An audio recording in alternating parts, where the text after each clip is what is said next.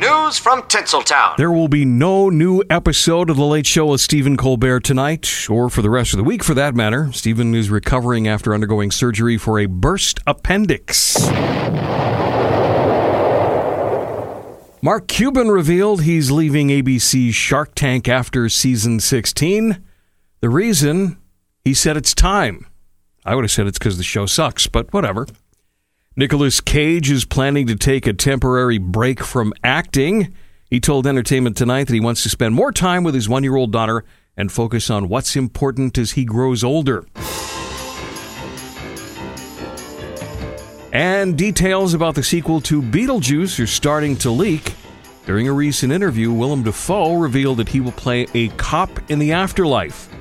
Other stars in the film will be Michael Keaton back to play Beetlejuice, Winona Ryder is back as Lydia, and Jenna Ortega will play Lydia's daughter.